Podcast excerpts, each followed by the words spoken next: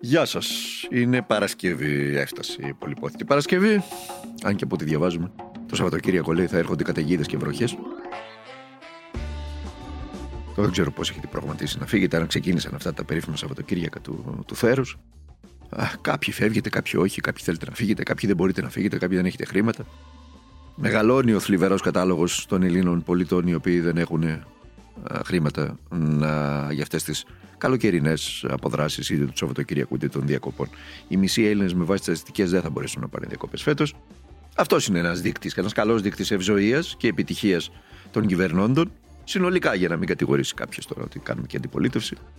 Α τους βάλουμε όλους συνολικά από τη δεκαετία του 2000 και μετά. Λοιπόν, είμαι ο Δημήτρης Χατζηνικόλας και ακούτε το καθημερινό podcast του Τμήματος Πολιτικών Ειδήσεων του Ντοκουμέντο. Να ξεκινήσουμε με μια εικόνα. Μια φωτογραφία που περιδιαβαίνει έτσι τα, τα social media και τα, και τα sites.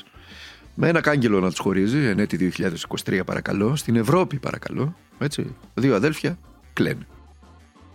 Γιατί μετά τη διάλυση της πατρίδας τους ξαναβρίσκονται, έστω και έτσι. Γιατί ο ένας ήρθε από όπου ήρθε, να δει αν έζησε ο αδερφός του από το τραγικό ναυάγιο στην Πύλο. Το συνάντησε πίσω από τα κάγκελα και του δίνει κουράγιο. Ούτε να τον αγκαλιάσει δεν μπορούσε ο άνθρωπος. Γιατί τους χώρισε ένα κάγκελο. Από μέσα ήταν οι, οι πνιγμένοι που σώθηκαν από τον πνιγμό. Απ' έξω ήταν οι συγγενείς τους οι οποίοι ήρθαν, ε, εμιγκρέδες, ενδεχομένως από τη Γερμανία, για να δούνε με αγωνία αν τα κατάφερε ο αδελφός του. Και τον είδε. Και αγκαλιάστηκαν και κλαίγανε και φιλιότανε. Και έδινε ο ένας, ο απ' έξω, κουράγιο στον από μέσα για τη δύσκολη συνέχεια. Τον περιμένει η Μαλακάσα και η αίτηση ασύλου κτλ. κτλ, κτλ.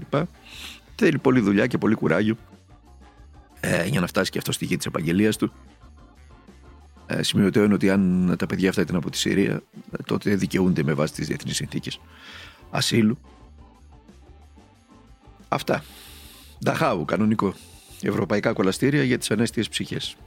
Ανέστη και εμείς στην ημεδαπή. Μην νομίζετε ότι εμείς είμαστε έξω από αυτό το, το θλιβερό φόντο. Έτσι. Θεωρείτε ότι επειδή εμείς δεν είμαστε από μια κατεστραμμένη εμπόλεμη χώρα, επειδή εμείς δεν χρειάζεται τώρα να πάρουμε να γίνουμε μικρέτε και να ψάχνουμε να βρούμε δεξιά-αριστερά τη γη της επαγγελίας μας, που και εδώ τα δικά μας τα παιδιά το κάνουν, αλλά για οικονομικούς λόγους. Και εμείς ανέστη είμαστε, διότι μας τα πήραν όλα. Μας τα πήραν όλα τα φαντ. Δεν μας τα πήρε ένας πόλεμος, μας τα πήρε ένας οικονομικός πόλεμος. Και τώρα ασκούνται στον κοινωνικό αυτοματισμό. Ασκούμαστε εμείς στον κοινωνικό αυτοματισμό. Να μην έρθουν οι άλλοι οι ξένοι απ' έξω και μας πάρουν το παντεσπάνι. Σαρώνει η παλιανθρωπιά, αν θέλετε να είμαστε ειλικρινείς ο ένας με τον άλλο. Όπως εκεί στο πρωινό του Sky σήμερα. Συνεχίζουν καθημερινά να διασύρουν τη χώρα, τη δημοκρατία και τη δημοσιογραφία για μια χούφτα καπίκια. Θα μου πείτε, όσο πιο ακραία φτώχεια, τόσο μεγαλύτερο το δέλερ, να ξεφύγεις από τα όρια της φτώχειας, να ανεμελιάζεις σε εστιατόριο βορείων προαστίων, με ξανθιά ύπαρξη και ακριβό για ταχύ να αναμένει στο πάρκινγκ, να σχεδιάζει τις θερινές σου διακοπές την ώρα που άλλος αναζητεί ως μάνα εξ ουρανού μια δουλειά των χιλίων το πολύ ευρώ, στην καλύτερη που φτάνει και δεν φτάνει για τα χρειώδη. Αυτό είναι το έργο που παίζεται σε όλη τη χώρα και δεν ξέρεις τι να πεις. Πώς να το σχολιάσεις, πώς να σχολιάσεις αυτόν τον κατήφορο με θεσμική, κρατική, δημοσκοπική σφραγίδα και δημοσιογραφική σφραγίδα.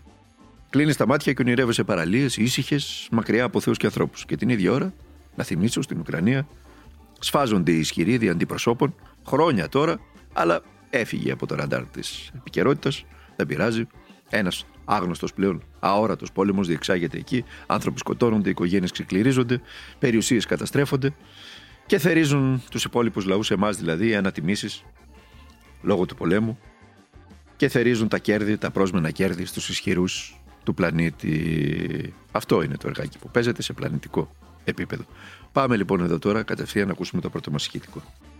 Με λυπεί τρομακτικά ότι υπήρξαν στελέχη του ΣΥΡΙΖΑ τα οποία κάνανε κριτική και μάλιστα σε ευρωπαϊκό επίπεδο ε, στο ελληνικό λιμενικό το οποίο αντέδρασε ακαριέα και εξαιρετικά και όταν λέω εξαιρετικά εξαιρετικά αντέδρασαν με αίσθημα ευθύνης, με ταχύτητα, με επαγγελματισμό οι άνθρωποι είναι άξιοι συγχαρητηρίων, παίζουν το κεφάλι τους κάθε μέρα για να σώσουν μετανάστες και κάποιοι πολιτικοί βγαίνουν και τους κάνουν αφιψηλού κριτική καθήμενες στα καφενεία του Βελγίου. Είναι ντροπή αυτό το οποίο συμβαίνει κυρία Σαλαπάτα.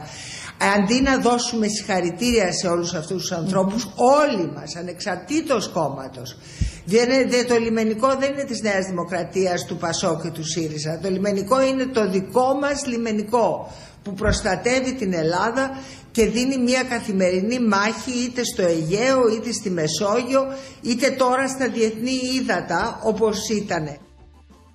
Αυτό είναι. Κυρία Ντόρα Μπακογιάννη, πρωταγωνίστρια. Η κυρία Μπακογιάννη. Πρωταγωνίστρια και σε ό,τι αφορά την επίσκεψή της στη Ροδόπη, σε άλλους ανέστιους εκεί, τους οποίους απείλησε μέσως πλησαφώς ότι αφού αν δεν φροντίσουν τη Νέα Δημοκρατία δεν θα φροντίσει και εκείνη για αυτούς. Έτσι. Κουτσαβακισμό. Ενέτη 2023. Κανονικός. Δεν άλλαξε τίποτα στη χώρα. Τίποτα. 60, 70, 80, 100 χρόνια τώρα. Το ίδιο εργάκι παίζεται. Ξεπερνώντας το γεγονός ότι η κυρία Ντόρα Παγκογιάννη δεν γνωρίζει ούτε τα όρια ευθύνης της χώρας για έρευνα και διά, διά, διάσωση. Όσο μπορεί να το ξεπεράσει κανείς αυτό. Όλα αυτά που ακούσατε πριν τα λέει πότε; Λίγες ώρες μετά από το πιο πολύ νεκρό ναυάγιο στη Μεσόγειο. Η Ιταλία, το Ιταλικό λιμενικό, ε, κάνει λόγο για 750 επιβαίνοντες. Έχουμε χάσει το μέτρημα υγρό τάφος για, για, για εκατοντάδες ανθρώπους και παιδιά που δεν ξέρουμε και δεν θα μάθουμε ποτέ πόσα ήταν, ποια ήταν, τι ήταν. Πραγματικά δηλαδή. Θέλετε να ακούσετε την αλήθεια, ακούστε αυτό το ηχητικό. Ο κύριος λέγεται είναι Ντάλτας και είναι ποινικολόγος. Ακούστε τον λίγο παρακαλώ. Ε, θέλω να είμαι προσεκτικός γιατί είναι ένα εθνικό θέμα σοβαρό. Αν έχουμε ένα τόσο μεγάλο ναυάγιο, θα γίνει διεθνής έρευνα και τα στοιχεία θα βγούνε. Αργά ή γρήγορα θα βγούνε. Υπάρχουν, ας πούμε, απορίες. Αυτό. Αυτό τι άλλο να πει κανείς και να προσθέσει. Εμείς πάντως ως ντοκουμέντο εννοώ εμείς, επικοινωνήσαμε, κάναμε αυτό που έχει χρέος να κάνει ο κάθε δημοσιογράφος. Αντί να κάθεται και να ραδιάζει προσωπικές απόψεις και προσωπικές θεωρίες, έτσι, ε, για το πώς θεωρεί ο καθένας την ασφάλεια των συνόρων, για το αν θα πρέπει να έρχονται οι έξω μέσα ή μέσα έξω και όλα αυτά τα οποία λέγονται, αν οι θάλασσες έχουν σύνορα, αν τα, ο φράκτης των Εύρω προστατεύει ή δεν προστατεύει, αν το λιμενικό κάνει pushbacks και οτιδήποτε άλλο. Ε, ο δημοσιογράφος πρέπει να κάνει το καθήκον του. Και ποιο είναι το καθήκον του, ε, να προσπαθεί να αναζητήσει την αλήθεια. Ε, στο πλαίσιο της αναζήτησης της αλήθειας για το συγκεκριμένο τραγικό συμβάν, δεν μπορεί παρά κάποιος να πάρει τηλέφωνο να επικοινωνήσει με το Ιταλικό λιμενικό. Έτσι. Είναι αυτονόητο αυτό. Δεν μπορείς να μιλάς μόνο με το ελληνικό λιμενικό. Θα πρέπει να πάρεις και το Ιταλικό λιμενικό. Να μάθεις και από εκεί τι συνέβη.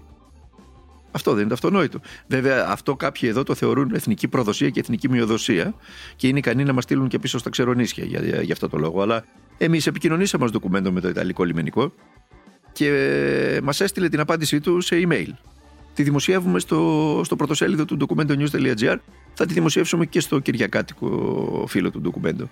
Τι μας λένε λοιπόν οι Ιταλοί, οι φίλοι μας οι λιμενικοί, επιρρύπτουν τις ευθύνες της διάσωσης των μεταναστών στις ελληνικές αρχές, καθώς επιβεβαιώνουν ότι μέσω εντοπισμού της θέσης δορυφορικού τηλεφώνου που βρισκόταν πάνω στο πλοίο, ότι το σκάφος βρισκόταν στην περιοχή ευθύνη έρευνας και διάσωσης της ε, Ελλάδος.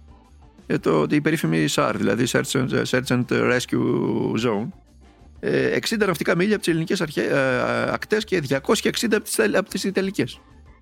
Το ανατριχιαστικό όμως που προκύπτει από την ενημέρωση των Ιταλικών αρχών προς το ντοκουμέντο είναι ότι οι Ιταλοί είχαν ενημερώσει έγκαιρα τις ελληνικές αρχές, οι οποίες με την σειρά τους έστειλαν, προσέξτε, έστειλαν δύο παραπλέοντα εμπορικά πλοία, τα οποία ήταν κοντά στο, στο Σαπιοκάραβο, ε, τα έστειλαν εκεί. Γιατί τα στείλανε αλήθεια; Προφανώς για διάσωση τα στείλανε. Δεν μπορείς να μέσω σειρμάτων να ειδοποιείς ε, δύο εμπορικά πλοία να αλλάξουν ρότα και να πλησιάσουν, να προσεγγίσουν ένα κάραβο, αν δεν το κάνεις για διάσωση, αλλιώς για ποιο λόγο να το κάνεις; Ε, για την οποία όμως διάσωση δεν πήραν ποτέ έντολη να πραγματοποιήσουν. Δηλαδή οι ελληνικές αρχές είχαν όλες τις λεπτομέρειες, το πλαίσιο και γνώρισαν ότι απαιτείται διάσωση, αλλά απλά τους παρακολουθούσαν να πνίγονται. Το αφήγημα τώρα του Μητσοτάκη, της Νέας Δημοκρατίας και των καναλιών, όπως σας προείπα, είναι η στοχοποίηση όσων αναζητούν τη διαλεύκαση της τραγωδίας. Τα ίδια ακριβώς κάνανε και με το θέμα της Νοβάρτης. Στήσαν ολόκληρη εξεταστική στη Βουλή, σας θυμίζω, έτσι. Ε, και για το, για το θέμα της και, και για την κυρία Τουλουπάκη και για τους προστατευόμενους μάρτυρες και για τους δημοσιογράφους που τόλμησαν να ασχοληθούν με το συγκεκριμένο θέμα τα ίδια κάνανε και με το θέμα των υποκλοπών. Θυμάστε που απειλούσαν ε, το ντοκουμέντο που δημοσιεύει τις τις ε, αποδείξεις που είχε για τις υποκλοπές. Το θυμάστε. Λοιπόν, τα ίδια το κάνουν και τώρα, τα επαναλαμβάνουν. Ε, να το θυμηθείτε ότι σε λίγο θα στείλουν νέα εθνικά δικαστήρια για εθνοπροδότες όπου θα ταυτίζουν τον εαυτό τους με το έθνος και από εκεί και μετά θα πράττουν τα δέοντα. Σαν να βρίσκει στη δεκαετία του 50 κανονικά. Έτσι. Νέα ξερονίσια μόνο μένουν να κάνουν οι, οι ακροδεξιοί του Κυριακού Μητσοτάκη. Ακούστε τι γράφουν, να σας πω ένα πολύ απλό παράδειγμα προσωπικό. Τι γράφουν κάτω από τις αναρτήσεις τη δικές μου στο Twitter, μερικοί. Και προσέξτε, οι αναρτήσεις δικές μου στο Twitter δεν έχουν να κάνουν με προσωπικά θέματα. Είναι ε, του Ιτάρο, το πρωτοσέλιδο του ντοκουμέντου και την απάντηση του Ιταλικού λιμενικού στην, στο ερώτημα του ντοκουμέντου. Κανονικά. Έτσι. Λοιπόν, γράφει ο ένας. Σε ένα υγιές κράτος θα είχαν ήδη ξεκινήσει διαδικασίες για να τιμωρηθείτε ως προδότες του έθνους. Δεν πέσαμε από τα σύννεφα βέβαια, αλλά με τις ευχές πάντα της Νέας Δημοκρατίας αλωνίζεται ελεύθερα χωρίς επιπτώσεις. Αυτός θέλει να πάμε ως προδότες του έθνους. Ο άλλος, μόνον αυτός ο βόθρος μπορούσε να ανεβάσει τέτοιο άρθρο. Οι Ιταλοί λένε το αντίθετο. Τώρα από πού το βρίσκει το αντίθετο; Το ελληνικό λιμενικό έκανε ό,τι μπορούσε από την πρώτη στιγμή. Το ότι είσαι άλλος ένας τουρκόσπορος, ακούστε τώρα, άσχετο εντελώς τουρκόσπορος, το γνωρίζουμε. Και μετά έχει κάτι βρισχές, αν θέλει, κτλ. Ο άλλος, μπράβο ρε δημοσιογραφάρα, αντί να είσαι με τη χώρα σου, προσπαθείς να κάνεις κακό στη χώρα σου, μήπως και βρεις καμιά καρέκλα. Ψάξε δουλειά. Δηλαδή, νοοτροπίες τώρα, ακούστε έτσι. Οι άνθρωποι αυτοί. Ακούστε νοοτροπίες. Στο μεταξύ, τώρα, να αλλάξουμε λίγο θέμα. Στο μεταξύ, στη χρεοκοπημένη. Αυτές οι απειλές είναι καθημερινότητα, έτσι να το ξέρετε. Στο μεταξύ, στη χρεοκοπημένη χώρα, που 23 ακαδημαϊκοί, ζούμε σε μια χώρα, τώρα ξαναεπανέρχομαι, ζούμε σε μια χώρα όπου επαγγελματίες δημοσιογράφοι που κάνουν τη δουλειά τους στοχοποιούνται και απειλούνται καθημερινά. Καθημερινά.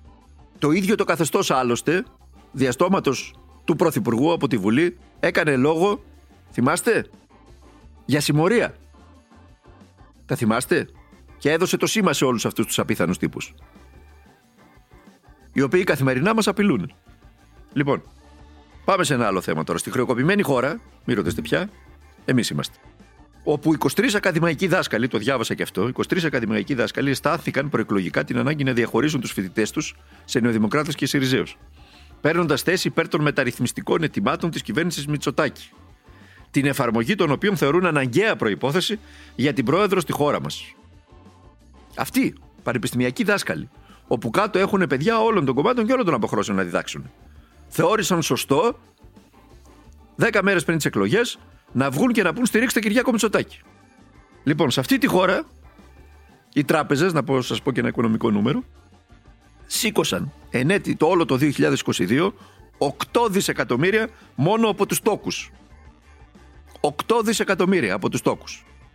Το μεγαλύτερο μέρος αυτών προέρχεται από πανωτόκια, δηλαδή από τις συνεχείς αυξήσεις των επιτεκίων της Ευρωπαϊκής Κεντρικής Τράπεζας, τις οποίες φόρεσαν στα δάνεια, σε όλα τα δάνεια των Ελλήνων πολιτών και από αυτά τα, τους τόκους σήκωσαν 8 δισεκατομμύρια δάνεια. Αρχίστε τώρα να κάνετε τις μακάβριες προσθέσεις. 8 δισεκατομμύρια δάνεια.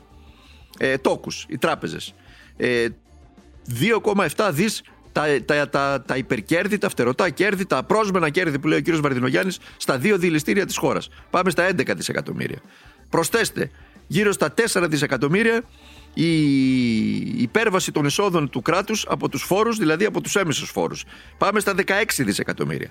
Προσθέστε εκεί 4-5 δισεκατομμύρια που είναι τα υπερκέρδη, τα φτερωτά κέρδη, τα πρόσμενα κέρδη των εταιριών παραγωγής και διανομής ενέργειας πάμε στα 22 δισεκατομμύρια. Και σε αυτό το κράτος όπου πετάνε τα φτερωτά κέρδη, τα πρόσμενα κέρδη για του ισχυρούς και για την ελίτ γύρω μας και τα σηκώνουν όλα από τους πολίτες και την κοινωνία, κάποιοι αναρωτούνται μόλις μιλήσεις για 2 δισεκατομμύρια παραπάνω στο ΕΣΥ για να μην πεθαίνουν οι άνθρωποι στα ράντζα ή να μην μένουν τρεις ημέρες πεθαμένοι μέσα στη τουαλέτα του νοσοκομείου και να μην μπαίνει χαμπάρι κανένας. Μόλις μιλήσεις για αυτά, σου λένε πού λεφτά υπάρχουν. Βγαίνουν οι δημοσιογραφίσκοι και λένε λεφτά υπάρχουν. Υπάρχουν λεφτά όπου υπήρχαν και για τις βίλες που χτίσατε στα βόρεια προάστια. Με τραπεζικό δανεισμό και τώρα δεν πληρώνετε φράγκο. Λοιπόν, μόνο από Πανατόκια, 8 δις παρακαλώ. 8 δις. Λοιπόν, και να τελειώσω με κάτι. Επειδή διάβασα χθες ένα σχετικό διάλογο για τις συναυλίες. Πάμε, πρέπει να αναβληθούν, να πρέπει να μην αναβληθούν. Κάποιοι ανέβαλαν τις συναυλίες. Νομίζω ο Αλκίνος Ιωνίδης ανέλαβε τη συναυλία του, ανέβαλε τη συναυλία του. Κάποιοι δεν την ανέβαλαν. Νομίζω ο, ο, ο Παπακοσταντίνου ήταν αυτός που δεν ανέβαλε τη συναυλία του. Να σας πω κάτι. Σε εθνικό πένθος, όπως αυτό, οι συναυλίες δεν αναβάλλονται, καλοί μου κύριοι. Μετατρέπονται σε μεταθανάτιο άσμα, μετατρέπονται σε μια πάνδημη καταδίκη των υπευθύνων για τις χαμένες ψυχές και σε ένα λυτρωτικό μινοράκι για το πώς πάμε παρακάτω. Αυτό. Όποιος το έκανε, τα εύσημά μου. Όποιος δεν το έκανε και έκανε απλά συναυλία, δεν θα πω τη λέξη. Τι διαφωνία μου να πω απλά για να μην στοχοποιούμε ανθρώπους. Λοιπόν, αυτά. τη Δευτέρα τα υπόλοιπα. Να περάσει το Σαββατοκύριακο. Βροχερό ή θερινό. Ελπίζω να είναι το δεύτερο και να περάσετε καλά. Ό,τι κάνετε και όπου πάτε, να προσέχετε τους οικίες σας, να τους αγαπάτε, να μιλάτε μαζί τους για τα πάντα. Η σιωπή είναι πολύ κακός σύμβουλος. Η σιωπή καταστρέφει ζωές, καταστρέφει σχέσεις, καταστρέφει ζευγάρια, καταστρέφει γονείς με παιδιά. Η σιωπή είναι το χειρότερο που μπορείς να κάνεις. Η σιωπή είναι για τα μοναστήρια.